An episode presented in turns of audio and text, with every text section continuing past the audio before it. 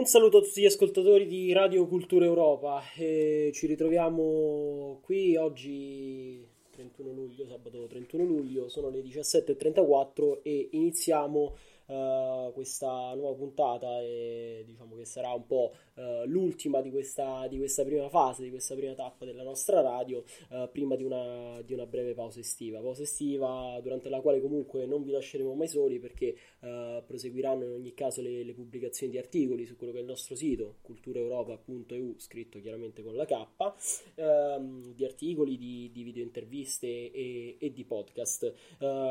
Come sempre, prima di iniziare ad addentrarci insomma, in quello che è l'argomento della puntata di oggi, vi ricordo quelli che sono i nostri riferimenti. Eh, come, come già detto, insomma, c'è, c'è il sito, eh, chiaramente potete trovarci anche sui principali social network, quindi eh, Facebook e, e Instagram e potete scriverci al 324 953 9564 ripeto 324 953 9564 uh, tramite questo numero insomma potete mandarci un messaggio di whatsapp per uh, interagire direttamente con noi e uh, in occasione delle dirette, uh, porre eventualmente delle, delle domande uh, o fare degli interventi, insomma, per noi e per i nostri ospiti. Um, come sempre vi ricordo anche che uh, la puntata di oggi, così come le precedenti, possono essere riascoltate anche in un secondo momento,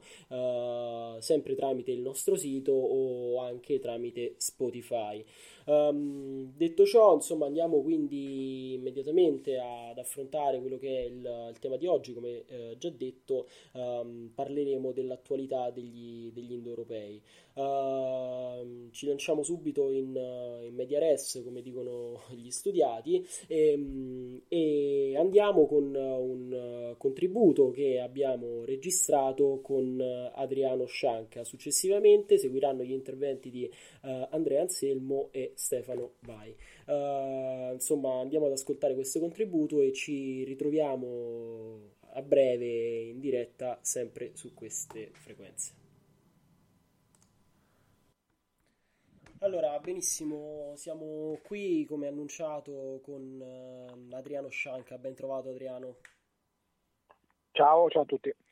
Allora, ehm, ci troviamo qui insomma oggi per, uh, per, la trasmissione appunto attualità degli indoeuropei, quindi io partirei proprio da, da insomma, quello che è il titolo della trasmissione per, uh, per chiederti uh, quali possono essere le, le, influenze, se vogliamo, che vediamo ancora oggi nella, nell'attualità di tutti i giorni e soprattutto che cosa si può riprendere e in che modo per quello che può essere il nostro ambiente culturale, spirituale e così via. Allora, io partirei proprio dalla famosa frase di Adriano Romualdi che diceva che lo studio degli indoeuropei è ciò che ci serve per determinare ciò che è nostro e ciò che non è nostro e anche per determinare in modo più preciso quel noi che, che noi appunto spesso decliniamo in qualche modo, noi che utilizziamo, senza avere poi ben chiaro di cosa stiamo parlando. Noi Italia, noi Europa, noi civiltà occidentale, noi civiltà giudaico-cristiana, noi razza bianca, cioè ognuno ha la sua idea del noi. Ecco, eh, rifarsi agli indoeuropei significa innanzitutto eh, istituire una continuità eh, antropologica nell'arco di migliaia di anni, quindi intanto una base solidamente materiale, ma poi ehm, come dire, riscontrare la specificità di questa eredità in una eh, in un preciso atteggiamento nei confronti del mondo, in, in, un, in un, mentale, in una, in una, cultura, in una ideologia, direbbe Di Mezzillo, ovviamente intendendo non nel senso delle ideologie moderne, ma per l'appunto proprio nella strutturazione di un certo modo di, eh, di vedere il mondo. Sappiamo bene che Dumezil riassumeva sua, uh, l'ideologia degli indoeuropei nella visione tripartita del mondo, ovvero esisterebbero tre funzioni che poi si esplicano come tre classi sociali, come, ehm, come tre principi etici, come insomma strutturano queste tre funzioni, sono come sappiamo bene la funzione sovrano-sacrale, la funzione che è la prima funzione, c'è la funzione guerriera che è la seconda e poi c'è la terza funzione che è quella che potremmo definire economica o comunque eh, agricolo, pastorale, nutritiva in qualche modo, cioè tutto che ha a che fare con l'aspetto invece più materiale della, della sfera dell'umano.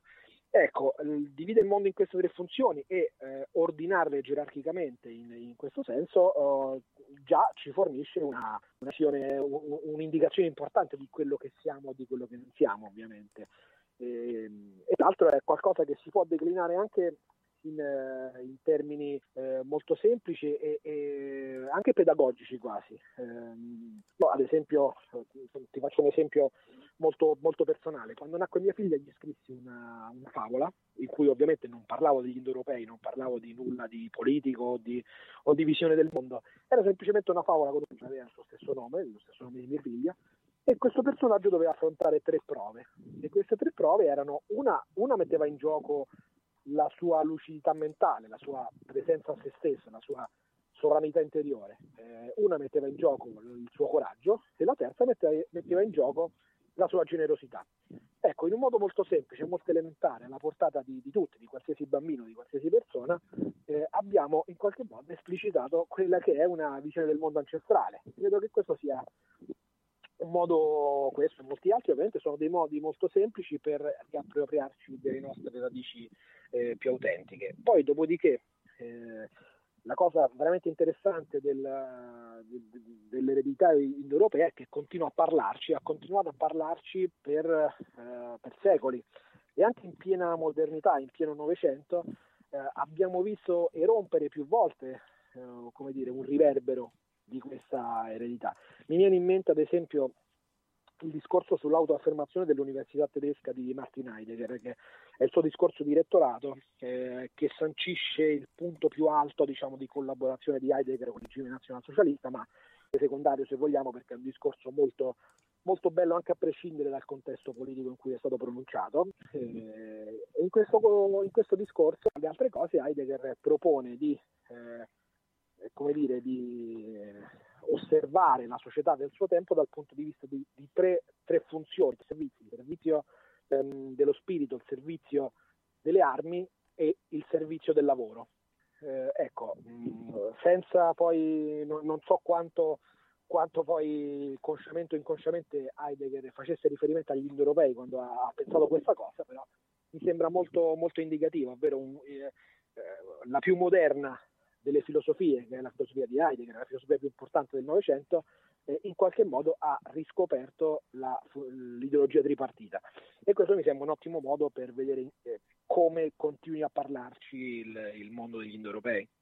Assolutamente, diciamo che sono, sono, evidenti i messaggi che ci arrivano da lontano, ma a questo punto io ti chiederei in che modo, eh, se c'è secondo te, eh, si può effettivamente incarnare il, certo, un, certo, tipo di messaggio, un certo tipo di visione e in che modo ci si può far portatori in quella che è la società contemporanea, come individui, come, come gruppi, come comunità. Sì, ma sai, allora dire come si può incarnare un certo tipo di, di, di messaggio è sempre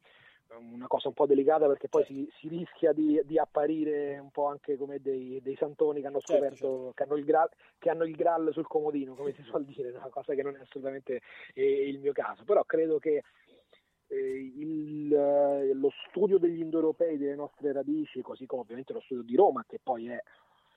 la forma più alta della, del, raggiunta dalla civiltà europea, ma, ma, rimane sempre in quell'alveo. Comunque lo studio delle nostre radici in senso generale eh, può essere un po' il, dire, il fuoco nascosto di, di, una, di, un individuo, così come di una comunità o di un movimento politico o di un gruppo umano, eh,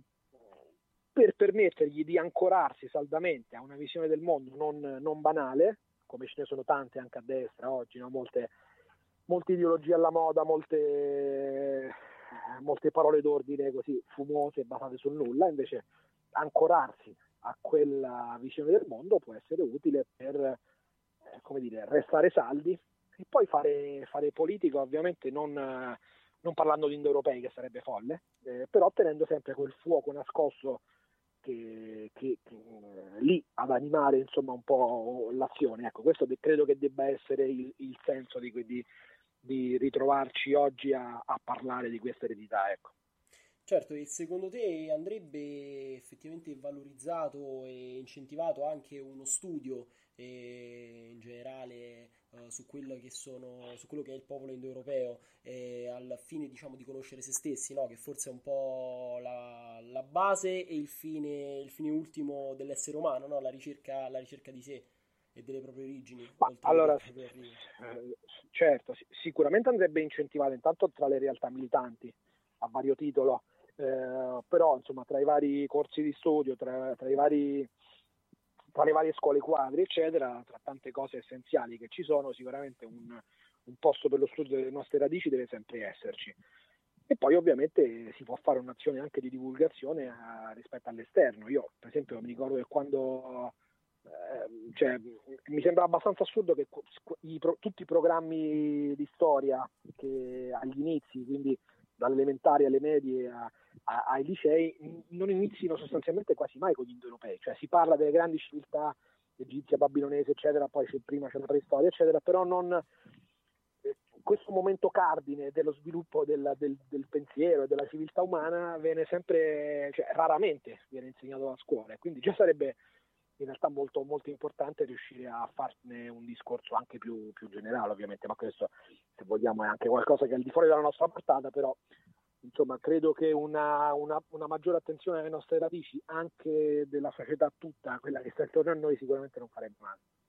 Certo, quindi possiamo dire che c'è una sorta anche di, di pregiudizio comunque di diffidenza forse verso, verso la trattazione di certe tematiche ed eventualmente se c'è perché secondo te?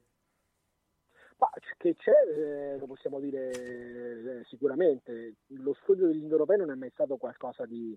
eh, neutrale. Insomma, adesso anche al di là dell'uso che alcuni regimi tipo il nazionalsocialismo hanno fatto del concetto di ariano che era eh, in qualche modo sovrapponibile a quello di indoeuropeo, eh, anche quindi ovviamente a prescindere da queste polemiche gigantesche che sempre ci sono, però sappiamo che tutta la storia degli indoeuropei è sempre stata, del, dello studio degli indoeuropei è sempre stato caratterizzato da aspre polemiche. Eh, Diumezil, più, che pure aveva insomma delle carte più che in regola per, per parlare di quello che parlava, è uno dei più grandi geni della, della cultura in senso lato del Novecento, più volte si è dovuto giustificare appunto dell'accusa di eh, fascismo, nazismo, di destra, di essere reazionario, eccetera. E sappiamo pure che molto spesso si tende a voler decostruire il mito degli indoeuropei. Penso ad esempio agli studi di Semeraro che mm, sostiene, se non sbaglio un libro si intitola proprio La favola dell'indoeuropeo, perché lui sostiene che appunto è, gli indoeuropei non sono mai esistiti, non esistono le lingue indoeuropee e tutto deriva dalle lingue semitiche. E quindi anche questa è una, un tentativo di, dire, di metapolitica eh, importante, insomma, ostile, no, ostile, alla nostra metapolitica, ma significativo direi. E, e, poi in generale, ad esempio, pensiamo anche, non, non magari agli indoeuropei nel loro complesso, ma se pensiamo alle varie civiltà indoeuropee, Roma, la Grecia, eccetera, è costante questo tentativo di eh, diseuropeizzare eh, queste civiltà. Pensiamo a Black Athena, il, la tesi di Bernal sul fatto che eh, l'essenziale della civiltà greca derivava dall'Africa. Pensiamo a tutte le varie eh, vignette, le varie cose che oggi ci, ci ai telefilm che, che, ci mostrano una Roma molto più multiraziale di quanto non fosse, in realtà eh, lo sappiamo benissimo. Quindi c'è il tentativo di eh, sottrarre alla civiltà europea queste al mondo europeo queste, queste, grandi civiltà che in realtà erano indoeuropee. Quindi, eh, come dire, lo studio degli indoeuropei non è mai stato banale, non è mai stato neutrale e questo testimonia che anche i nostri avversari, anzi per primi i nostri avversari hanno ben chiaro qual è la posta in gioco quando si parla di certi argomenti e quindi tendono a, ad affilare le armi e quindi è bene affilare anche le nostre, ovviamente sto parlando di armi puramente simboliche e culturali, ci tengo a sottolinearlo ovviamente.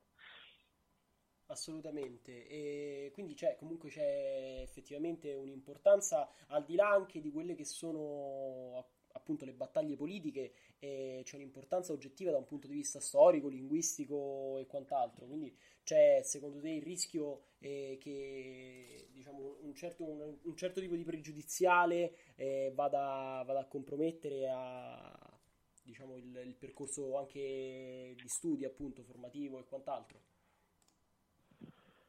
Ma io, che dire, cre- credo che anche questa vada vista come una battaglia culturale. Le battaglie culturali vanno combattute ovviamente. Certo. E, e, ti dirò, il fatto, come ho detto prima, che ci siano tutte queste opposizioni eh, in qualche modo vedi in franca perché significa che questo tema della nostra identità viene visto come non banale, come non neutrale, come qualcosa che genera controversia. Se genera controversia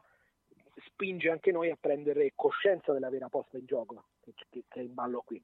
E quindi io vedo sempre con favore queste cose, come quando si parla delle,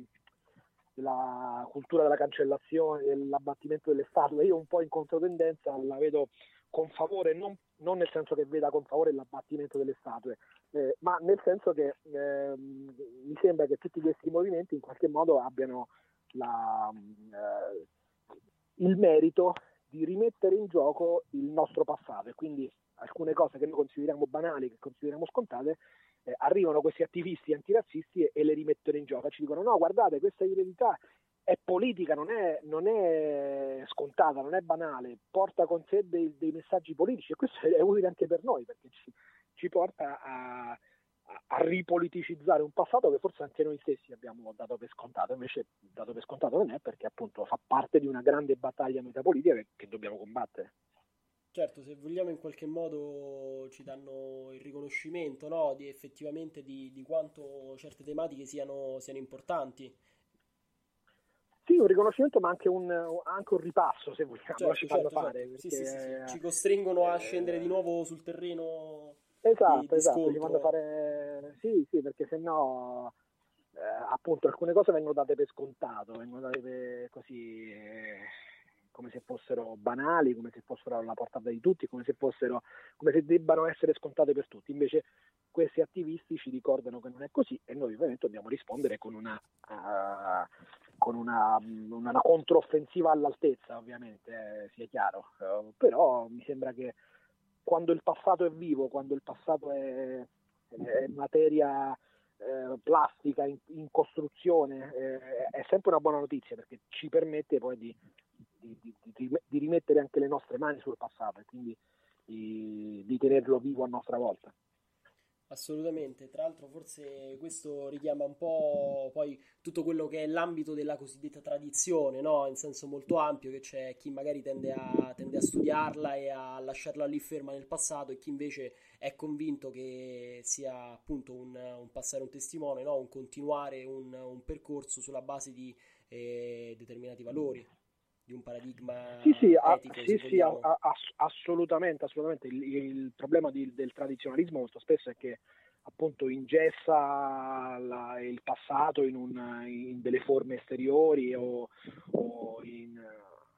in, un canone deciso una volta per tutte, mentre invece eh, va affrontato secondo me in, nel modo che dicevo, insomma, tenendo sempre aperto anche il passato, perché anche il passato è aperto, non solo il futuro, e anche il passato si decide giorno dopo giorno, perché ogni volta che ce ne riappropriamo in qualche modo riscriviamo il nostro passato, è giusto così, quindi credo che sia una, un'ottima cosa, ogni volta che ci troviamo a riscrivere il nostro passato, a riappropriarcene, a riappropriarci in modo sempre diverso, credo che sia una, sempre un'ottima cosa.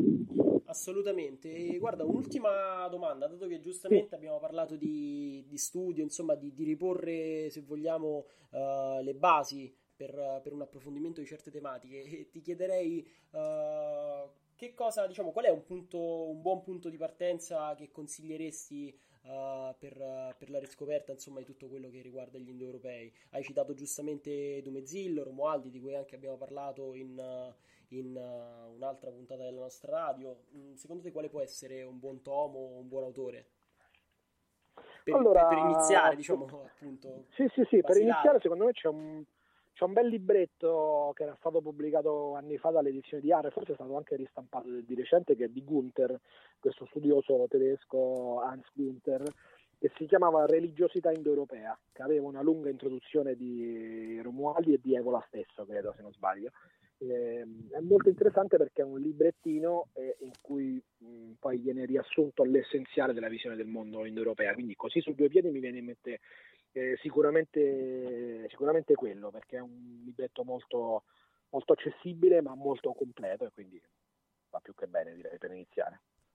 Perfetto, guarda, e da questo mm, ti vorrei fare un'ulteriore domanda che diciamo mi è venuta in mente perché eh, si è evidenziato insomma in questa, in questa, nostra chiacchierata quello che se vogliamo era la centralità e un, un legame tra eh, come dire, un aspetto religioso, eh, sacrale, mettiamolo in questi termini, e,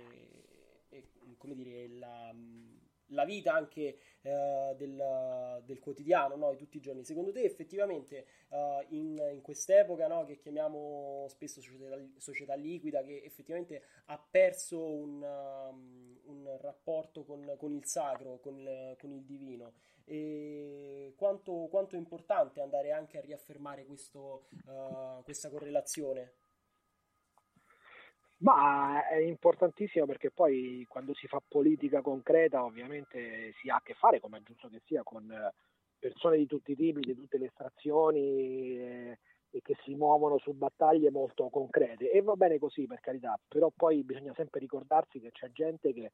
è nata politicamente e spiritualmente parlando eh, l'altro ieri, che è, nata, che è nata di, due anni fa, dieci anni fa, vent'anni fa massimo eh, sapere di essere nati spiritualmente parlando 5.000 anni fa eh, è qualcosa che, che, ti differenzia. Quindi eh, è giusto parlare con tutti, è giusto sedersi a tavolino con tutti, è giusto essere concreti, fare le battaglie di quartiere, fare le battaglie eh, per le categorie sociali, Tut- tutto giustissimo, sempre però ricordandosi chi siamo noi e chi sono quelli che, che sono intorno a noi, quindi ricordandosi sempre che noi abbiamo 5.000 anni di storia come minimo, non, eh, eh, non siamo nati ieri non, non, non, non, siamo nati con, con, il sovranismo, non siamo nati con la destra, non siamo nati con tutte le categorie moderne che poi magari possiamo anche operativamente usare, ma la nostra storia insomma è appena appena un filino più, più complessa e più stratificata. Ecco. Perfetto, allora grazie mille Adriano del, del tuo contributo grazie a voi. di altissimo livello e ti diamo appuntamento alla prossima. Alla prossima, a voi. E benissimo, quindi questo era il contributo che avevamo registrato con, con Adriano Scianca. Adesso prima di proseguire eh, vi lasciamo a una breve pausa musicale. E chiaramente ci dobbiamo ricordare, come, come diceva Adriano, che eh, siamo nati in realtà ben prima di 10-20 anni fa, insomma 50 anni fa, quella che può essere anche la, la nostra età eh, anagrafica o diciamo dell'avvicinamento a determinate tematiche politiche e spirituali e per questo andiamo con Figli di Enea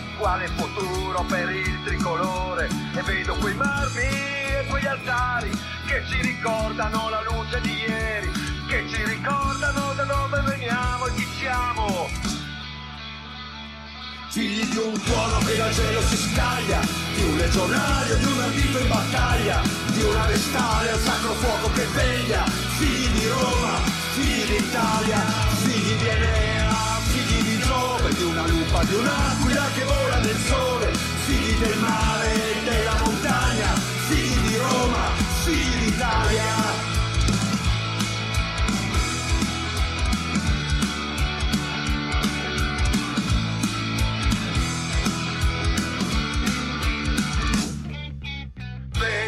questa mia patria violentata da banchieri e mercanti. E penso alla storia e penso ai miei padri poeti, eroi, condottieri e santi. E vedo quei marmi e quegli altari che ci ricordano la luce di ieri che ci ricordano da dove veniamo e chi siamo.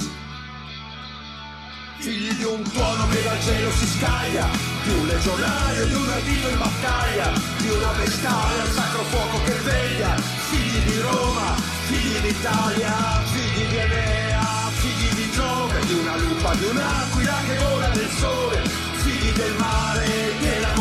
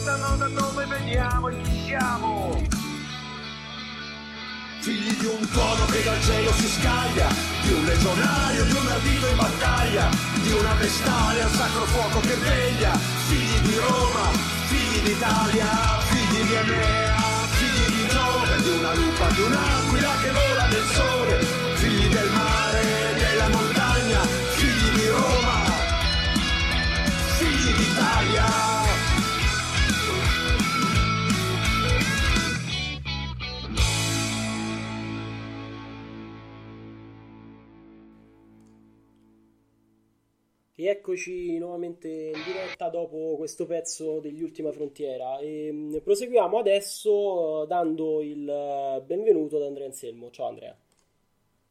Ciao a tutti, grazie per l'invito e un saluto a chi ci ascolta. Grazie a te. Um, allora, ehm, diciamo che uh, tu comunque sei un traduttore e collaboratore della rivista Polemos, anzi direi forse uno dei, dei, punti cardine della rivista insieme anche al nostro Francesco Bogo che fa parte della, della nostra redazione. Um, allora, nel 2019, se, se non vado errato, um, tu hai curato la, la traduzione italiana uh, di, di Loki di Jean Audry, Jean che diciamo era, era, forse già noto per essere appunto un indoeuropista francese eh, che aveva diciamo ed era già stato pubblicato un, un suo saggio per le edizioni di, di AR eh, gli indoeuropei. Quindi a partire da, proprio da questa, da questa, traduzione che hai curato, ti chiederei perché oggi eh, sia necessario riscoprire una, una, certa tradizione e quindi riporre certi temi e alcuni topoi eh, con un valore non unicamente letterario, diciamo intellettualistico. Assolutamente. Dal punto di vista strettamente della traduzione, Jean Audry è stato uno dei continuatori dell'opera di Dumézil e eh, possiamo dire che il, il, suo libro Gli Indoeuropei, pubblicato da Edizioni è un bel testo introduttivo. Dal punto di vista dell'attualità degli Indoeuropei direi eh, che ti rispondo prima introducendo chi sono gli Indoeuropei. Gli Indoeuropei sono un piccolo gruppo di, un piccolo gruppo di sparuti eh, individui che a partire dal 2000-2500 avanti Cristo cominciarono a sciamare da una zona che noi in realtà non conosciamo con precisione, una cosiddetta Ura Aimat. Benveniste, che collaborò con Dumesile ed è un grandissimo studioso degli indoeuropei, identifica come un piccolo gruppo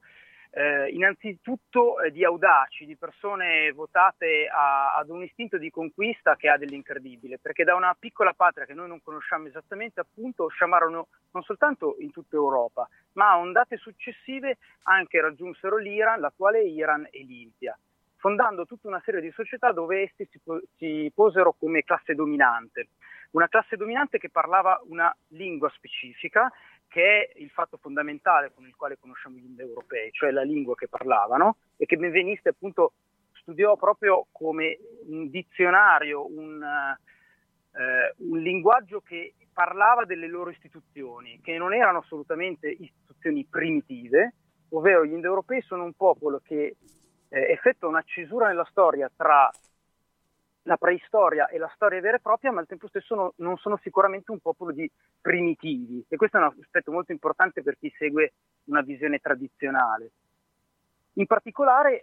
parlare dell'attualità degli indoeuropei si collega a un'intuizione geniale di Giorgio Locchi. Giorgio Locchi eh, disse che il fatto che Nessun popolo aveva coscienza di essere indoeuropeo perché si sparsero in tutta Europa e in gran parte dell'Asia e non si riconoscevano più tra di loro perché passarono i millenni e le distanze erano importanti. Ma noi scoprimmo gli indoeuropei tramite il loro linguaggio tra l'inizio dell'Ottocento e poi in particolare nel Novecento. Quindi una parte di passato che era rimasta completamente rimossa nella coscienza degli europei, di colpo divenne nuovamente attuale. E quindi è per quello che di colpo, come se ci fosse stata un'irruzione di una preistoria, di un passato che noi non supponevamo neppure più, diventa immediatamente attivo nella realtà. E quindi diventa una rigenerazione della storia, perché una Uraimat, un pensiero originale, una tradizione primordiale diventa immediatamente agente, perché noi oggi sappiamo che i Celti, i Germani, i Latini, gli Italici, gli Slavi e gli Indoari erano indoeuropei e che la loro origine era comune,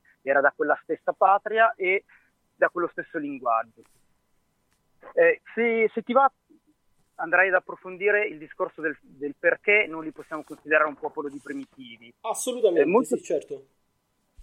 Noi basta scorrere una, una, bacheca Facebook di questi tempi o guardare un, un po'. Noi abbiamo una visione, noi moderni, del passato come un passato necessariamente eh, stolto, ignorante, legato al naturalismo e in realtà noi andiamo a rivestire il passato di un'ideologia contemporanea che è quella neoprimitivista per certi versi che vuole che poi è tutto sommato eh, diciamo in combutta con la cancel culture per certi versi piuttosto che con la società liquida. In realtà gli indoeuropei con il linguaggio che ci hanno lasciato, che è poi il linguaggio che parliamo ancora oggi,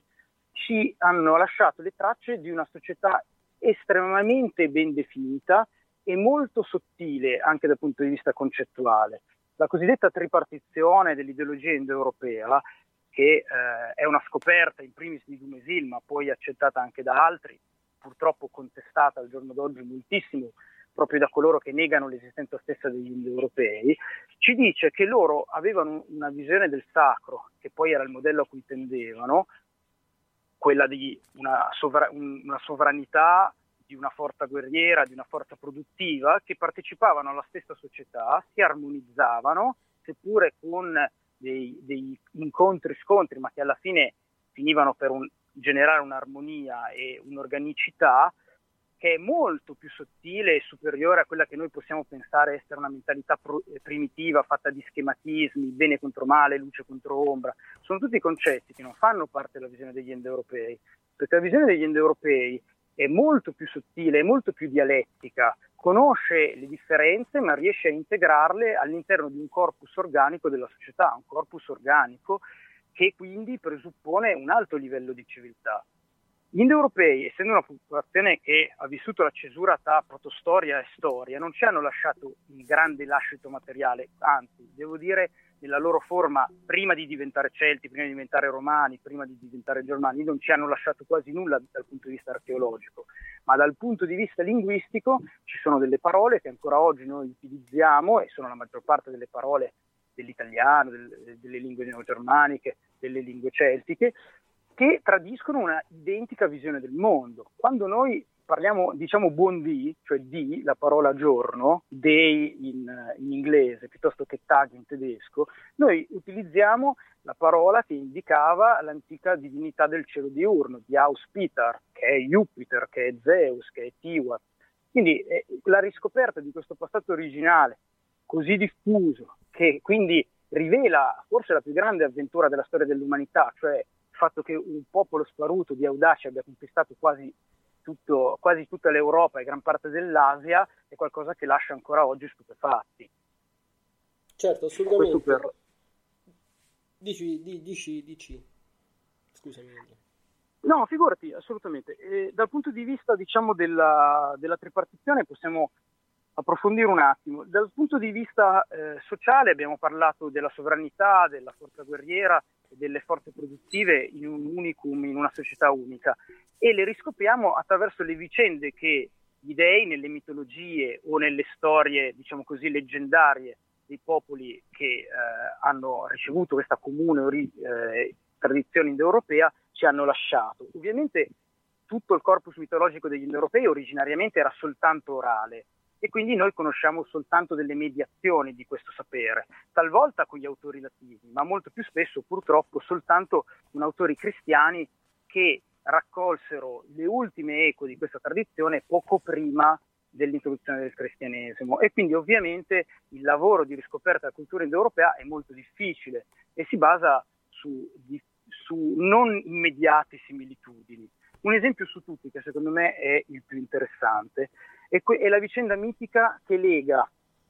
le due pri- principali funzioni, quella sovrana e quella della forza guerriera, con le, for- con le forze e con la funzione produttiva.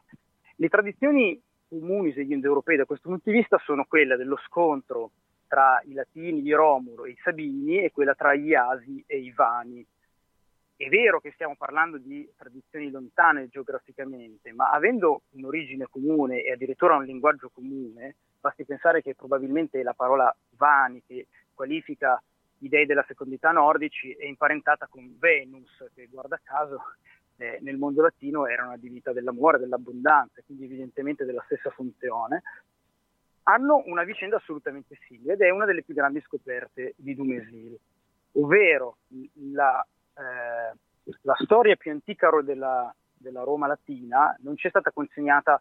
eh, diciamo in forma di una storia precisa, lo sappiamo tutti, probabilmente ha degli aspetti fortemente leggendari. Questi aspetti fortemente leggendari sono quel che ci resta di una mitologia indoeuropea, di quegli indoeuropei che sono scesi in Italia all'alba della fondazione di Roma. Lo scontro tra le forze sovrane di Romolo e quelle produttive dei Sabini noi le ritroviamo tra gli Asi e i Vanni e questa è, adesso poi a un certo punto riassumo è uno degli inviti che eh, faccio agli ascoltatori di andare ad approfondire anche per evitare tutta una serie di eh, divagazioni neocultistiche o new age che si girano o di inesistenza degli indoeuropei perché sono delle similitudini così forti che non lasciano spazio a grossi dubbi sull'esistenza stessa degli indoeuropei.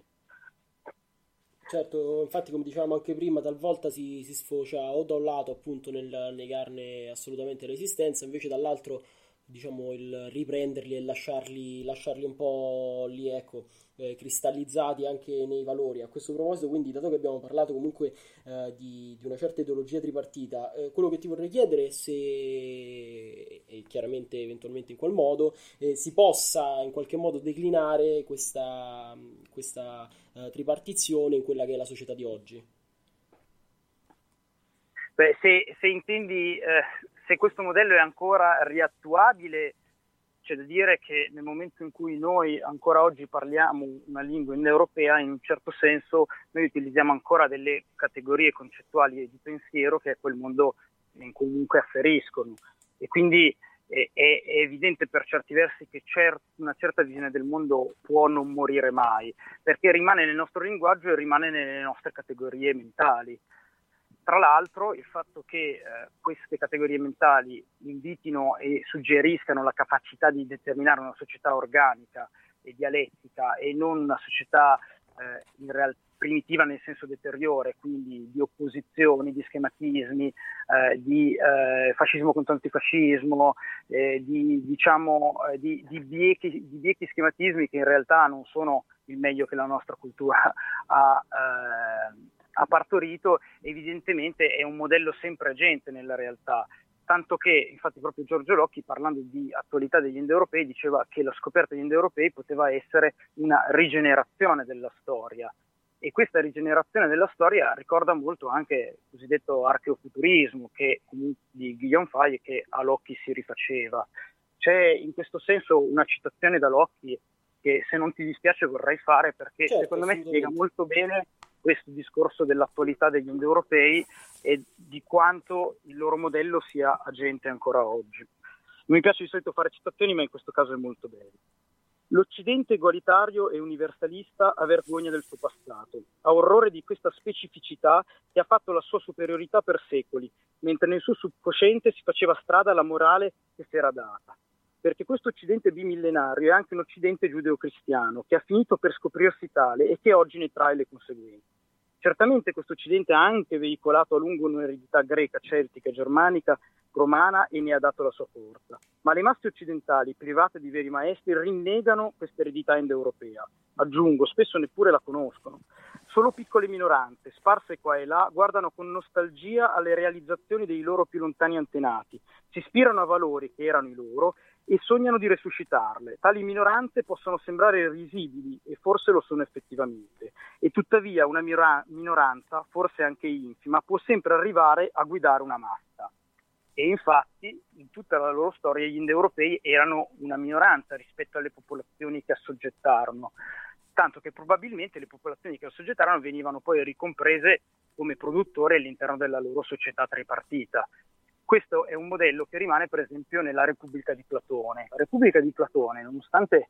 ovviamente sia un'opera ormai della civiltà greca pienamente matura e quindi non più del tutto indoeuropea, recupera perfettamente quel modello. E ciò che è stupefacente è che non lo recupera soltanto come modello politico ideale, ancorché fissato nel mondo delle idee, quindi per certi versi trascendente, ma ne fa anche un modello per l'organizzazione interiore di noi stessi, perché come tutti sappiamo, avendo una certa familiarità per fortuna ancora nelle scuole con Platone, è la mente sovrana, quella del filosofo interiore che comanda sulla forza fisica che ognuno di noi ha e che a loro volta insieme, forza fisica e sovranità filosofica, comandiamo sugli appetiti diciamo un po' più bassi, diciamo, legati alla vita un po' più animale, in senso, ma neanche dire in senso deteriore, però tutto l'insieme della, della società come la voleva Platone, in realtà si rispecchia nell'interiorità di ognuno di noi ed è un'idea che ci permane anche nella civiltà celtica, perché in una scena di, di un raccordo insulare gallese celtico si ricorda come il sovrano perfetto debba essere al suo interno sovrano di se stesso, deve essere in grado di avere la forza che conduce alla vittoria sul campo di battaglia, deve essere in grado, come ogni sovrano, di generare ricchezza nel suo regno. Beh, questa corrispondenza tra microcosmo e macrocosmo, che probabilmente era già indoeuropea, se ci pensate, è la base di tutto il pensiero tradizionale, della filosofia platonica e anche della spiritualità in senso esoterico. Per fare degli esempi di tripartizione forse non così banali, ecco, che non tutti magari hanno colto, per esempio, e di cui non sempre si parla parlando di, di Platone e della sua società ideale, che è stata anche studiata da Freda, da, da tanti autori importanti di una certa area in Italia.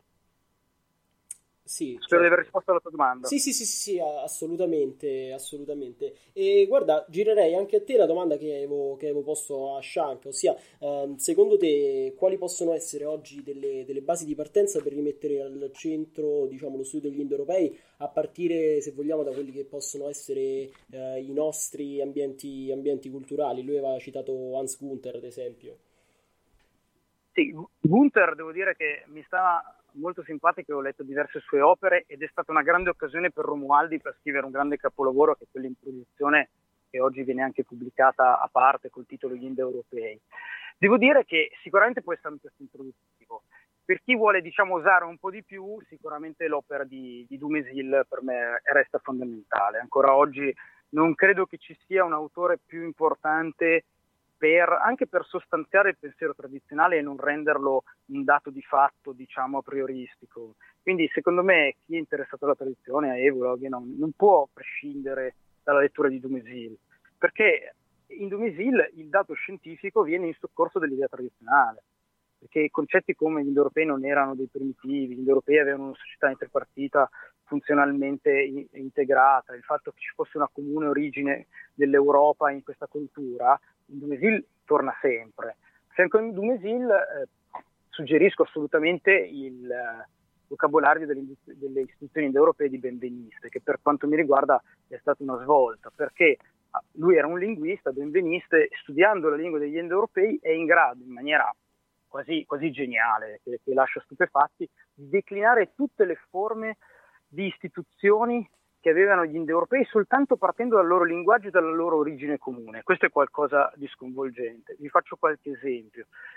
La tribù, che è una parola di origine latina, ci, ci può ricordare i tribuni latini, ma gli altri popoli indoeuropei conoscevano la teuta piuttosto che la chiuda, sono i germanici e e i celtici. La gens latina si parla con la cungia dei germani piuttosto che con il clan dei Celti e così via. Potrei andare avanti per ore sul concetto di sovranità, il sovrano che genera il popolo, sono tutta una serie di, di argomenti affascinanti che non sono in grado neanche di, eh, di, conglobare in pochi minuti perché ci vogliono anni di studio, ma il vocabolario delle istituzioni europee di, Dumesi, di Benveniste è una, una, perfetta continuazione di quanto ha fatto Dumesil. A questi comunque aggiungo non, adesso assolutamente non per autoreferenzialità rispetto a Loki, ma eh, in particolare il libro Gli Indoeuropei che è edito dalle edizioni di AR, che è un libro che ha eh, causato molti problemi a Jean Audry perché lui è un accademico, ma in quel libro obiettivamente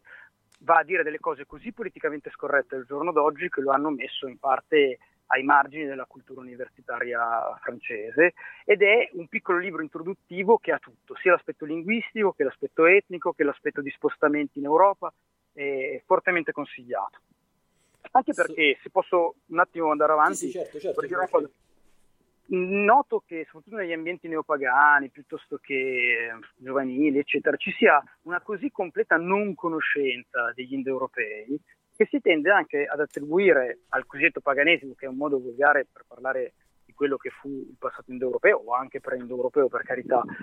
in termini che non hanno nulla a che vedere con eh, l'autentica visione del mondo degli indoeuropei, ma in realtà sono colorati di tutta una serie di influenze moderne o cristiane che noi inconsciamente e senza cattiveria però proiettiamo sul passato perché non siamo in grado di comprendere pienamente la complessità del pensiero indoeuropeo. Ad esempio, una idea che mi viene in mente è quella della creazione dal nulla, la cosiddetta creazione ex nihilo. È molto probabile che gli indoeuropei non la conoscessero, neanche nel 2500 a.C., ovvero l'universo è increato, viene organizzato da delle divinità. Pensiamo eh, nella Voluspa, nell'Edda, quando gli dei organizzano dal caos primordiale eh, la, poi diciamo, la natura nella sua bellezza perché la natura è un caos ordinato e le leggi che gli dei attribuiscono alla, real- alla realtà e la fanno diventare la natura sono sacre proprio perché arrivano dagli dei, ma è un'idea completamente diversa dalla creazione dal nulla di origine biblica o comunque orientale che probabilmente è particolarmente recente nella storia dell'umanità, recente tra virgolette ovviamente. Questo è un esempio, ma anche la concezione del tempo lineare ci deriva completamente da una visione eh, comunque semitica, non è quella che era la concezione per esempio dei greci con le loro loro, l'età del ferro, l'età dell'oro, l'età del bronzo, l'età del ferro, che, piuttosto che i vari Manvatara i, i Kali Yuga, il Satya Yuga della tradizione indo-aria, così come eh, l'età del lupo Ferrer nel mondo nordico. Cioè, la concezione del tempo era ciclica, gli dei morivano e poi rinascevano in nuove realtà. E così, insomma, c'è una bibliografia per fortuna sterminata su questo argomento e invito, invito chiunque a, a rivederla. Pensate che però ancora oggi lo scientismo si attacca a che cosa? Al Big Bang. Quindi di nuovo torna questa idea biblica della creazione del nulla, ma non è un'idea europea. Questi sono piccoli spunti, però sono molto importanti perché io non credo che molti si rendano conto dell'enorme frattura che c'è tra una visione di una creazione dal nulla e di un tempo lineare rispetto a un tempo ciclico, perché il tempo ciclico presuppone la rigenerazione della storia e quindi il nuovo inizio. Ed è il nuovo inizio che è la sfida attuale degli indoeuropei. Tutto converge su quello. Adesso tocca a noi porre in essere il nuovo inizio e non essere dei meri continuatori. E questa visione del mondo ci può derivare soltanto da una visione ciclica della storia, che comprende al suo, al suo interno un nuovo inizio, non un'escatologia verso un paradiso, verso la società senza classi, che sono tipiche o del cristianesimo o del marxismo. So che, sono stato, pole- so che sono stato no. polemico, però ho detto le cose come stanno. No, no, assolutamente, anzi hai diciamo anche praticamente anticipato una delle domande che, che ti volevo fare. Eh, guarda, a questo punto non mi resta che ringraziarti e dire, vabbè, eh, prima ti ho fatto la domanda su quali potessero essere dei testi validi e a questo punto ricordiamo un attimo che appunto si può acquistare il, il libro che hai tradotto, insomma, di, di Audrey su, su Loki eh, tramite il sito di Polemos, esatto? polemos.info se non erro. Grazie, sì, assolutamente, è proprio così sì, sì, c'è lo shop dove c'è ancora, eh, è una parte diciamo degli studi di, di Giano Drissimo degli indoeuropei, però credo che ci siano degli spunti interessanti. Ti ringrazio per la segnalazione. Grazie, grazie, a te per, per, essere stato qui con noi e spero insomma, che potremo uh, approfondire nuovamente queste, queste, tematiche magari in una delle puntate della, della nuova stagione, ecco, dopo questa breve pausa estiva. Speriamo, ce n'è sicuramente bisogno di parlare di indoeuropei. Grazie ancora. Grazie, ciao Andrea. Un saluto a tutti, un saluto, grazie. Eh, benissimo, allora andiamo adesso con uh, una nuova pausa musicale dopo questo intervento, questo intermezzo con Andrea Anselmo e um, successivamente andremo a parlare con Stefano Vai. Non perdere la strada, è proprio lì davanti a te. Montagne da conquistare, chi ha mai detto sarà facile? Abbatti ogni limite, segnando il tuo tempo. È scritto nel tuo sangue, sali e supera te stesso.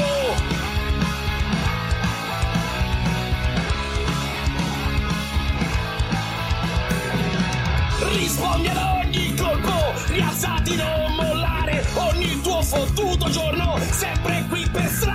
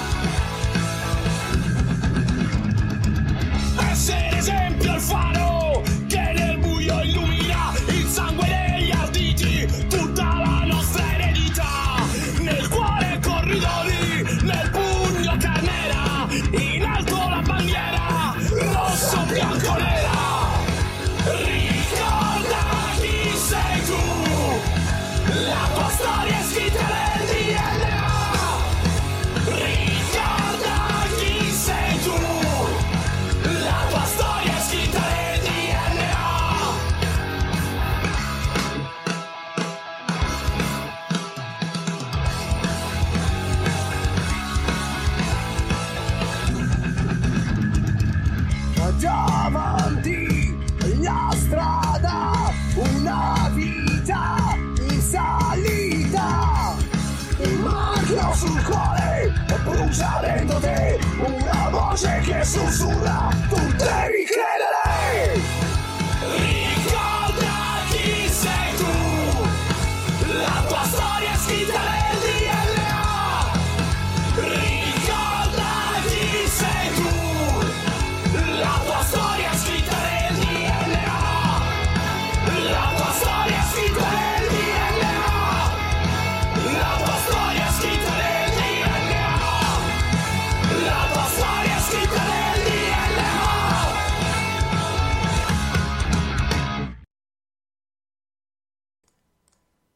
Rieccoci nuovamente in diretta, eh, questa era la strada dei, dei Bronson. Siamo adesso con eh, Stefano Vai, docente dell'Università di Padova e saggista. Eh, ciao Stefano. Buonasera a tutti, grazie a Radio Cultura Europa per l'invito. Grazie a te, mi permetto di darti, di darti del tu. Ehm, allora, tu chiaramente hai, hai scritto, hai scritto molto e in particolare mi, mi premeva eh, andare a citare Prospettive Indoeuropee, che diciamo è un'edizione di- che hai curato eh, di, di Giorgio Locchi per settimo, per settimo sigillo. Eh, come abbiamo sentito nel pezzo di prima, insomma, la tua storia è scritta nel DNA è un po', un po' una frase eh, emblematica, no? di qualcosa che viene dal passato e come ci suggerisce anche il titolo eh, Prospettive Indoeuropee, rimanda al, al futuro, se vogliamo. Eh, quindi io inizierei proprio da- dal chiederti, riprendendo quello che è il, il tema di oggi, l'attualità degli indoeuropei, perché eh, è necessario, secondo te, riprendere questa, questa tematica? Ecco, beh, eh, innanzitutto grazie per aver citato questa- questo libretto che sono 70-80 pagine pubblicato da, eh, da Settimo Sigillo eh, qualche anno fa, che non è scritto da me, mi sono eh, semplicemente occupato di eh, curarne la pubblicazione, eh, in parte di tradurre i, i- i pezzi che, eh, di Giorgio Locchi, che è il vero autore, che in tre casi su quattro erano stati pubblicati originariamente in francese, e di aggiungere qualche considerazione personale. Ecco, io passo per una persona che si occupa soprattutto di movimento delle idee, tecnologia, eh, biopolitica, eh, sociologia, diritto e eh, campi che non hanno moltissimo a che fare con quello che riguarda la storia, la filologia, l'antropologia culturale, eccetera. Però penso che questo eh, librettino, eh, riprendendo un po' la domanda con cui sono stati chiusi gli interventi dei miei illustri predecessori, sia un, eh, un- un'operetta, una piccola antologia fondamentale non tanto sugli indoeuropei in quanto tale, ma proprio sull'argomento di questa trasmissione, cioè la loro attualità. Se uno vuole documentarsi o eh, saperne di più o capire perché esistono questi aspetti linguistici, ma anche nel mito, eh, nelle espressioni, nella, eh, nelle narrazioni tradizionali, eccetera, che accomunano una serie di popolazioni che disegnano una, una visione del mondo complessiva, eh, vanno benissimo le opere che hanno eh, citato le persone che mi hanno preceduto. E poi perché no, uno potrebbe anche eh, divertirsi ad accedere direttamente alle fonti, perché dall'Iliade all'Edda, dai Veda al Beowulf, a quello che è una uh, tradizione ricca di letteratura uh, ormai storica, ma che resta uh, abbastanza vicina nello spirito a quello che è la mentalità indoeuropea e che ne ritrascrive i miti secondo le sensibilità particolari delle singole culture europee o indoeuropee che poi hanno fatto seguito diciamo, all'unità fondamentale diciamo, di questa stirpe, ecco anche abbeverarsi direttamente queste fonti va, va, molto bene. Va molto bene anche leggere tutti coloro che le hanno eh, rilette, comprese, commentate, coordinate, interpretate, eccetera, da, da Gunther, Dumesil, Benveniste, eccetera, ma eh, eh, Locchi credo che abbia un ruolo particolare, insieme forse in misura un po' minore ad Adriano Romualdi, nel capire o illustrare quello che è l'attualità degli indoeuropei, attualità che sta nel fatto che gli indoeuropei dopo tutto hanno in un certo senso inventato internet. Questa è una battuta, ma per dire che noi oggi siamo, uh, possiamo scegliere di essere eredi specifici di questo esempio, di questa origine originante, perché che cos'ha poi di speciale questa cultura che è stato possibile ricostruire al di là del muro della scrittura e al di là di quello che sono i documenti storici tradizionali? Ha di particolare il fatto che si è trovata ad affrontare una sfida che è assolutamente senza uguali nel, nel passare del tempo e nell'evoluzione biologica sul nostro pianeta e che ha visto una irruzione verticale della storicità nel mondo. A un certo punto, dopo che si era verificata l'illuminazione con già il suo relativo salto di qualità, ma dopo che le culture paleolitiche eh, o la cultura paleolitica, perché le culture nascono effettivamente soltanto dopo, continuano a semplicemente ripetere dei modi di vita per un centinaia di migliaia di anni, ecco che c'è questo gruppettino, come è stato detto, assolutamente sparuto che eh, era arrivato dall'Africa ma poi è rimasto isolato per 40.000 anni e poi era stato praticamente mezzo sterminato dall'ultima glaciazione e poi in qualche modo si era un po' incrociato anche con i Neanderthal prima che si estinguessero eccetera, a un certo punto ci sono queste centinaia o poche migliaia di, eh, di individui che escono dal, dalle brume appunto dell'ultima era glaciale che hanno quest'ultimo periodo probabilmente nell'Europa centrale di vita in comune in cui vengono a maturare una serie di, eh, di miti, di mentalità, di atteggiamenti, di scelte, di approcci, di visione del mondo anche una genetica perché poi naturalmente la cultura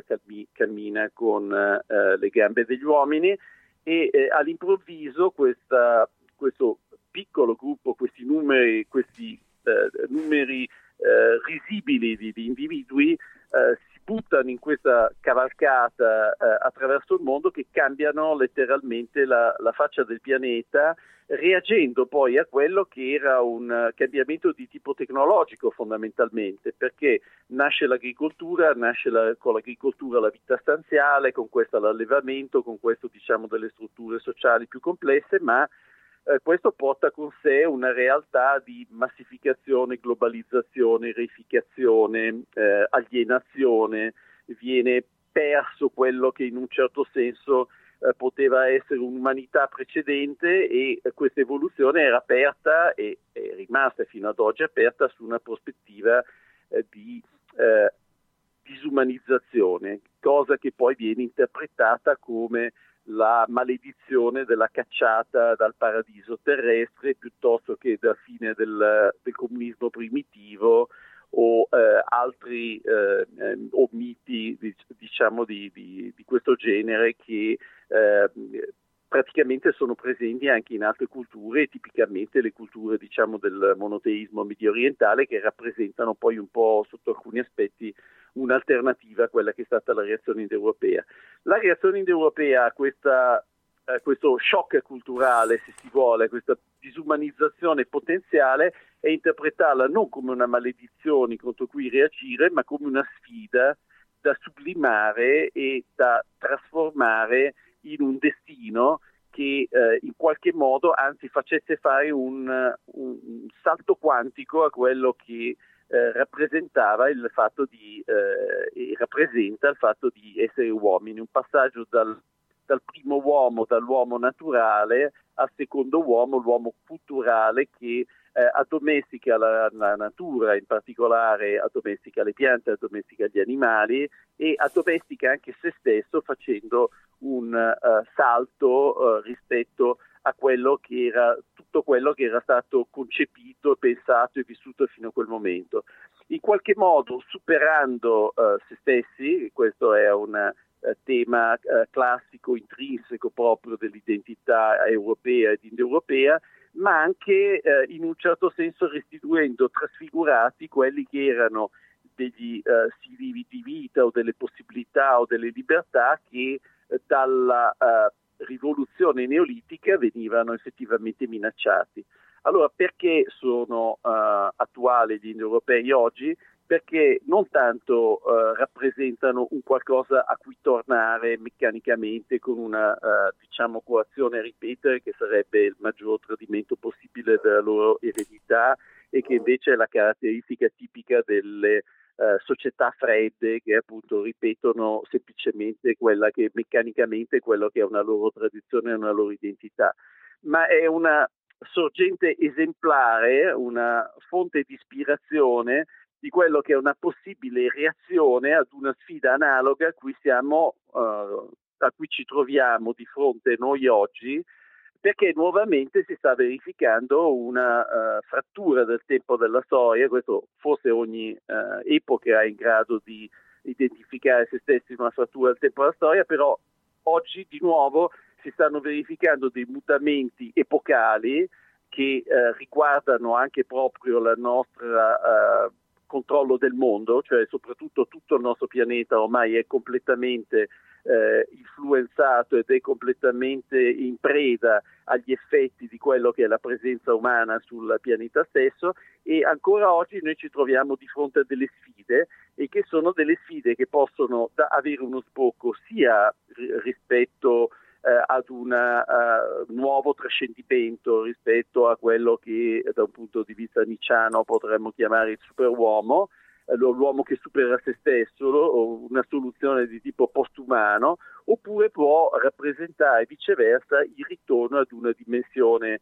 eh, animale, vegetale o minerale in cui eh, quello che appunto dal punto di vista indoeuropeo, specificamente umano, cioè la storicità, verrebbe in sostanza ad esaurirsi in una brave new world, tra l'altro eh, con, non necessariamente con la facoltà di continuare a replicarsi per, per tutta l'eternità. Ecco, rispetto a queste cose, gli indoeuropei sono eh, molto attuali come esempio e sono attuali anche perché il trauma che gli indoeuropei stessi, moltissimi anni dopo aver dato vita a uh, gran parte diciamo, delle civiltà del pianeta, si sono trovati ad affrontare, che è stata poi appunto l'esplosione del, uh, del monoteismo, dalla piccolissima zona, monoteismo medio orientale, la piccolissima zona in cui era nato a tutto il pianeta, il tipo di repressione, di adulterazione che questo ha provocato sulle popolazioni di origine indoeuropee, ecco questa repressione sull'incosciente collettivo, secondo me, secondo Locke e secondo altri,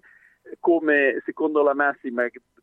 per cui ciò che non ci uccide ci rende più forti, ha fatto sì da un lato che nascessero delle espressioni culturali come per esempio la musica tonale che è un linguaggio che resterà ormai per sempre nella storia della specie, che ha un interesse in sé, eccetera, ma probabilmente va anche ad innescare quello che è l'esplosione della tecnoscienza moderna, della tecnoscienza contemporanea, della, eh, di quella che Spengler chiama la cultura faustiana, eh, che non a caso viene diversamente definita anche come la cultura dei vichinghi dello spirito, che dopo aver esplorato geograficamente gran parte del pianeta eh, vogliono eh, esplorarne le dimensioni eh, più piccole, le dimensioni più grandi, le dimensioni più strane e questo naturalmente si traduce, eh, la, l'appropriazione conoscitiva si traduce anche in un'appropriazione tecnica, nel senso della capacità di eh, dominarle, eh, ma nel senso non eh, che sia possibile ottenere i risultati che si vogliono, ma semplicemente che tutto ciò che viene fatto eh, sortisce un'influenza che può essere potenzialmente disastrosa o può essere comunque eh, necessariamente trasformativa, ma che di nuovo, come nell'epoca in cui si è affermata la cultura indoeuropea, eh, può essere trascesa soltanto con una volontà di prendersi in mano e di non mettere, né mettere la testa nella sabbia né continuare a fare ciò che si è sempre stato sperando di continuare a poterlo fare per un po', ma eh, invece avere l'idea di eh, andare a eh, di nuovo ricercare una gloria che non muore e a costruire eh, cose che siano degne di chi c'è stato prima di noi e di ciò che noi vorremmo essere per il nostro futuro. Perfetto, guarda, questa, questo tuo impeccabile eh, questo tuo impeccabile intervento mi ha dato diciamo spunto per poterti fare un po' di domande. Eh, cioè, chiaramente tu hai parlato ad esempio di, di fratture uh, in generale nel corso della storia, parlando anche dell'attualità, riferito anche all'attualità. Io, ad esempio, ti volevo chiedere se l'avvento appunto dei, dei vari monoteismi si possa, si possa identificare come un momento di frattura, e dall'altro lato ti vorrei fare una domanda, diciamo, un po' ehm, se vogliamo polemica, tra virgolette, pur non volendo difendere assolutamente ne, nessuna, nessuna tesi. Uh, cioè, ti volevo chiedere, in pratica, c'è anche le religioni come ad esempio il cristianesimo, secondo te, al di là di quello che può essere stato un ruolo di cancellazione di determinate visioni, uh, in determinate declinazioni si può dire che abbiano contribuito a cristallizzare, se vogliamo, e a e a tramandare in un fil rouge uh, determinate, determinate uh, abitudini, quantomeno. Ma eh, diciamo che quello che è stata la, la cristianizzazione dell'Europa ha eh, rappresentato un momento, eh, come dicevo prima, di crescita indubbiamente anche dell'autocoscienza europea perché eh, sotto il profilo della sfida innanzitutto e della repressione che ha generato poi con, uh, con il tempo, in 500.000 anni, una serie di reazioni che hanno prodotto a loro volta forme nuove e di cui l'antichità era assolutamente priva, e, eh, ma poi naturalmente è stato anche un veicolo in cui ha, eh, sono eh, tutte le nuove tendenze storiche tendono a, a assorbire, parassitare, riciclare quello che eh, arriva diciamo, dalla tendenza storica precedente che vanno a rimpiazzare, che tentano di rimpiazzare. E in questo senso un, il progetto diciamo, eh, postumanista, transumanista, sovrumanista, chiamiamolo come vogliamo, eh, dal punto di vista eh, anche diciamo, degli eh, autori che eh, oggi eh, si pongono il problema di, a loro volta di vedere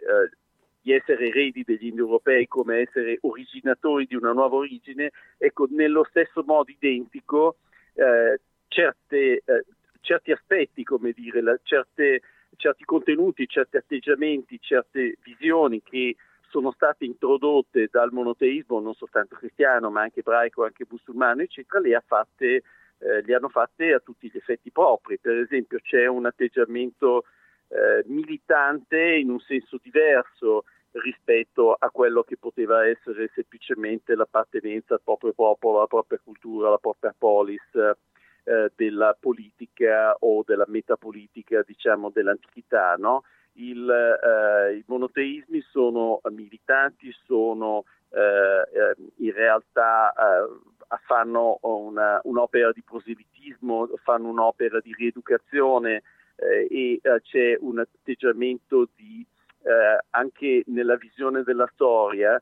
prima si parlava di storia ciclica, la storia ciclica viene data in qualche modo come eh, in epoca antica come semplicemente un, un fatto descrittivo, cioè le stagioni si ripetono, gli imperi nascono, muoiono, poi ne nascono di nuovi, eh, così vanno le cose, così sempre andranno, andranno e non c'era un aspetto eh, filosoficamente particolarmente impegnato o significativo per quello che ne possiamo capire o possiamo ricostruire nella visione che poteva avere un vichingo o un antico greco di questo tipo di cose. Dopo quello che è stata l'esperienza del passaggio attraverso 1000-1500 anni di egemonia culturale eh, monoteista, noi oggi per esempio sappiamo che la storia può finire, e che eh, la storia eh, esiste o viene garantita soltanto da una volontà che la faccia persistere e che miri alla sua rigenerazione.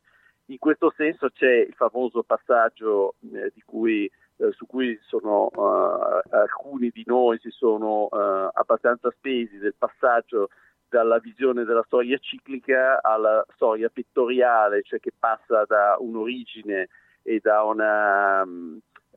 che si dà però una volta sola e poi c'è una caduta e poi un percorso di redenzione e poi alla fine c'è un'escatologia. Ecco, il terzo passo che è innestato eh, assolutamente dalla dialettica tra l'eredità indoeuropeo e quella che è la, l'eredità alternativa che, che, a un certo punto si è trovato di fronte è quello della storia sferica, cioè della storia che viene rigenerata, ma viene rigenerata attraverso un atto di volontà delle comunità, delle stirpi, degli individui e dei soggetti politici che vogliono metterci mano. Mm, Questa per esempio è un'identità assolutamente che deriva dal nostro passato degli ultimi ehm, 1500 anni, perché eh, benché ci siano delle tendenze diverse, eccetera, forse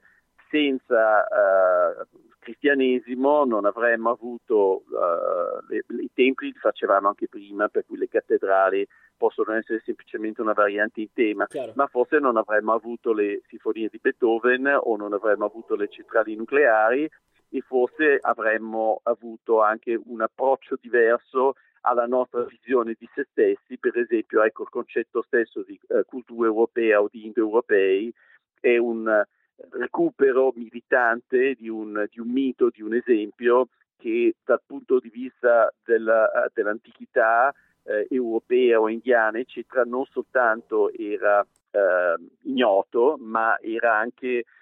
relativamente e insignificante rispetto a quello che erano i conflitti quotidiani a cui le varie eh, comunità e culture di quest'ambito si trovavano confrontate. Perfetto, intanto comunque ti ringrazio per la precisa, eh, per la precisa risposta che mi hai dato e ti volevo fare un'altra, un'altra domanda. E, ehm, cioè, vediamo talvolta come in certi luoghi o in talune piccole comunità si siano conservati in qualche modo riti, eh, riti tradizioni o, addirittura caratteristiche fisiche eh, diciamo peculiari che evidenziano un legame forte con una cultura ancestrale. Ad esempio, in certi casi abbiamo feste e celebrazioni che rievocano una tradizione lontana. Eh, ti volevo chiedere se ci sono casi che si possono citare a tal proposito e se esistono delle popolazioni più di altre eh, che hanno conservato. Mh, forse consapevolezza è, è, una, parola, è una, parola, eccessiva, è quantomeno un, uh, un, attaccamento comunque a quelle che sono delle, delle comuni origini indoeuropee. Allora, l'unica, effettivamente l'unica vera uh, religione uh, indoeuropea eh, che è tuttora praticata a livello di massa con una uh, assoluta continuità è l'induismo e rappresenta una eh, versione molto tarda e molto eh, adulterata sotto certi aspetti, ma come del resto era anche il paganismo europeo nel momento in cui viene soppiantato, certo. perché eh, ovviamente eh, Plotino, Simaco o questi personaggi o anche forse eh, diciamo la, dire, di, eh, la, la, la, religione nordica quando si, trova, eh, si ritrova confrontata appunto con i missionari cristiani eccetera eh, rappresentano delle, eh, dei fenomeni che erano già stati molto contaminati anche in senso positivo, erano, si erano evoluti, erano cambiati, si erano trasformati eccetera. E eh, da questo punto di vista eh, l'induismo però eh, rivendica una sua continuità e eh, legittimamente e mentre naturalmente eh, gli Hare Krishna stanno agli induisti eh, diciamo ortodossi più o meno come eh, i mormoni stanno a, ai tradizionalisti cattolici diciamo ma eh, esiste ancora un, per esempio nel, nell'India contemporanea un, un, tipo di atteggiamento e un tipo di mentalità anche rispetto per esempio eh, problemat- alle problematiche poste dalla tecnoscienza cui, eh, di cui parlavo prima, che secondo me è, mh, è positiva ed è eh, a tutti gli effetti europea, indoeuropea. Per quello che riguarda il paganesimo in Europa esistono sicuramente delle, eh, delle tradizioni, dei residui letterari o dei repêchage deliberati più o meno artificiali che sono stati fatti, eccetera. Eh, alcune di queste cose sono abbastanza fuffe e vanno a confluire in una seconda religiosità, New Age, eccetera, ma ci sono anche degli,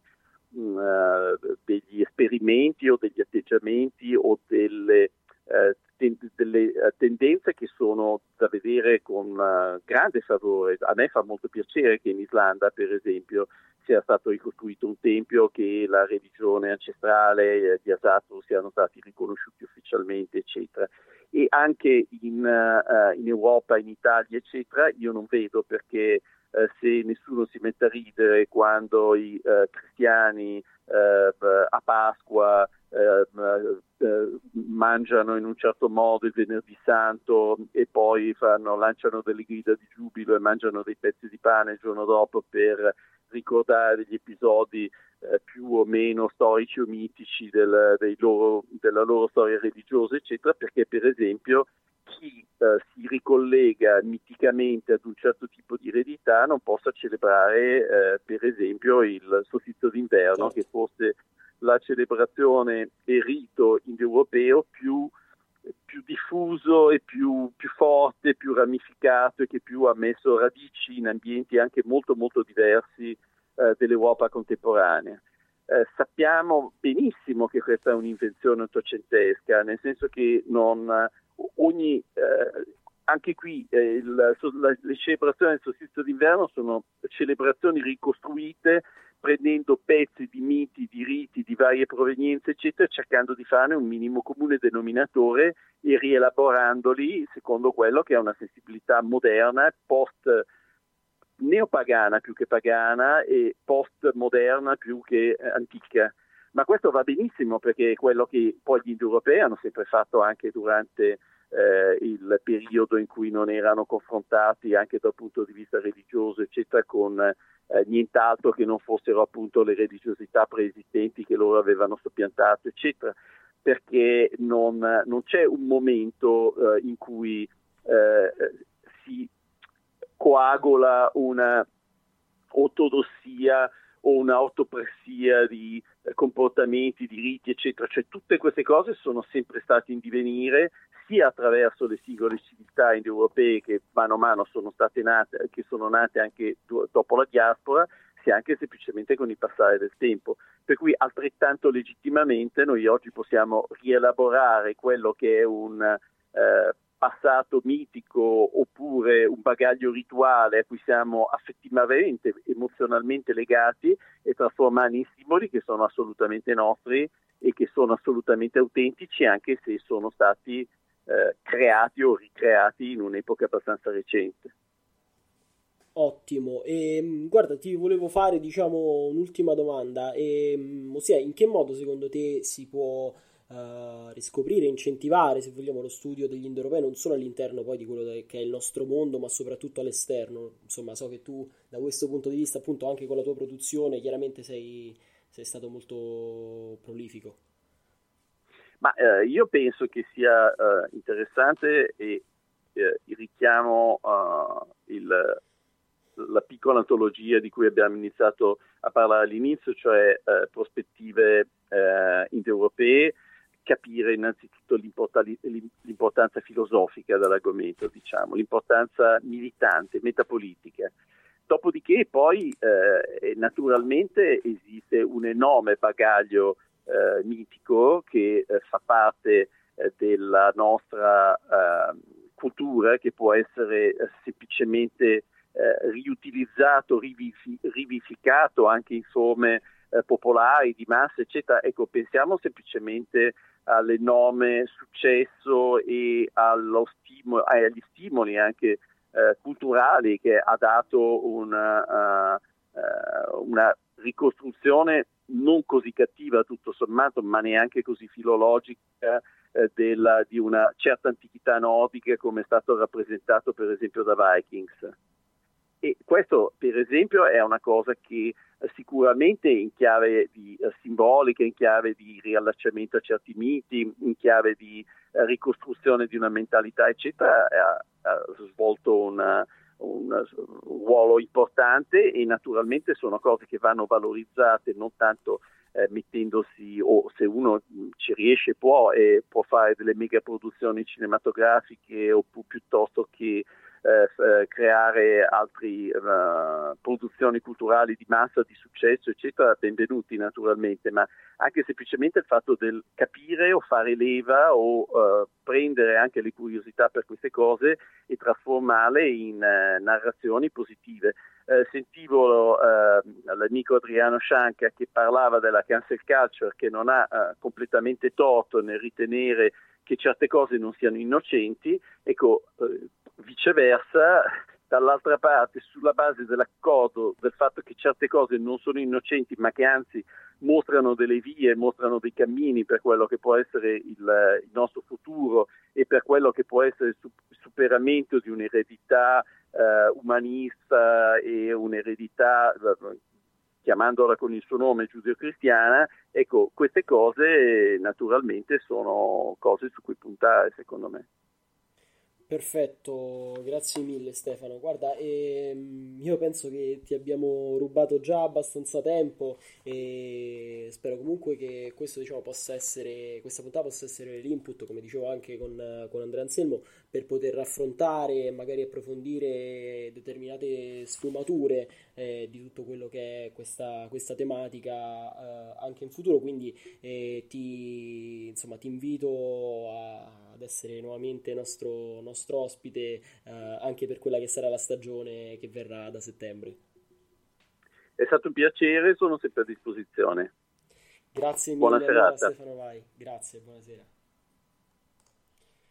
E, ehm, perfetto, allora proseguiamo adesso, mandiamo un'ultima pausa musicale prima dei, dei doverosi e soliti saluti e, e, della sigla. Andiamo allora a lanciare Terra di Tool della Compagnia dell'Anello.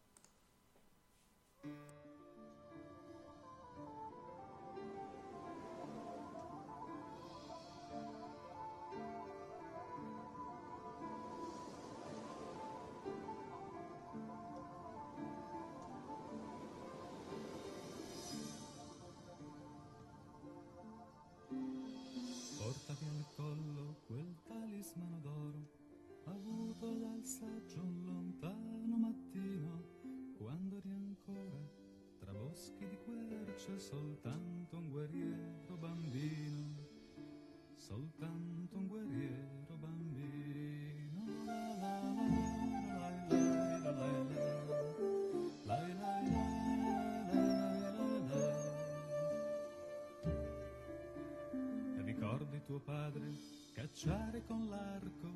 il primo cervo, un premio giambito, pescare nei fiordi e poi nel torrente salvare quell'orso ferito,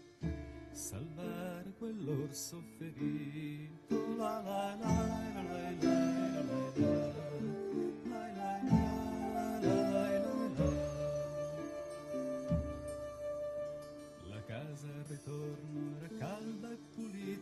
tua madre una donna di bianco vestita, le sue trecce d'oro amavi baciare per sempre sentirla cantare, per sempre sentirla cantare. La la la la la la la la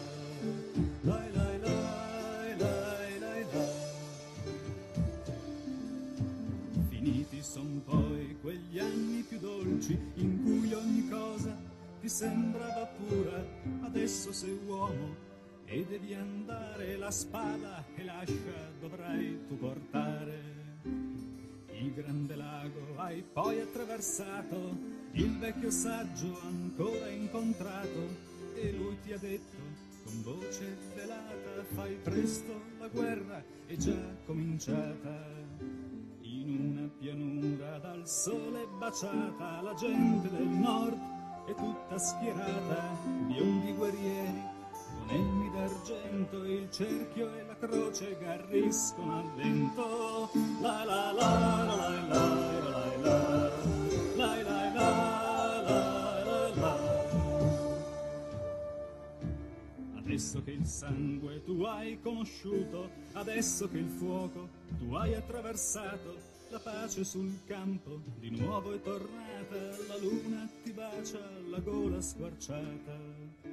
Osservi per poco il tuo corpo stupito, poi voci imperiose ti chiamano in coro, è tempo d'andare. Ti cambi il vestito, ti copri di bianco e di foglie d'oro. che ti porta di là dal mare, l'isola verde ti sembra aspettare, adesso lo sai che tu per sempre il cervo e la lontra potrai cacciare. adesso lo sai che tu per sempre il cervo e la lontra potrai ricacciare. La la la la la la la la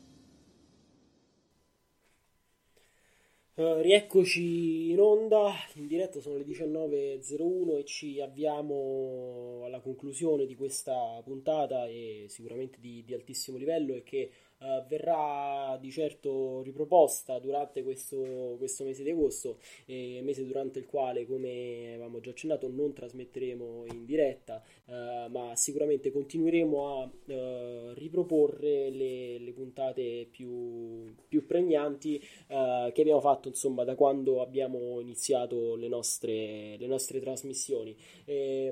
insomma, non mi resta che ricordarvi come sempre che se vi siete collegati magari non proprio dall'inizio oppure volete riascoltare qualche intervento per prendere qualche appunto, ehm, si può, questo si può fare eh, andando sul nostro sito culturaeuropa.eu scritto con la K, uh, nell'apposita sezione di Radio Cultura Europa c'è l'archivio trasmissioni e quindi uh, sarà, sarà, possibile riprenderla da lì, ma anche su, su Spotify, insomma, la, uh, la nota piattaforma di, di streaming musicale. Um, quindi non, non, mi resta a questo punto che, che salutarvi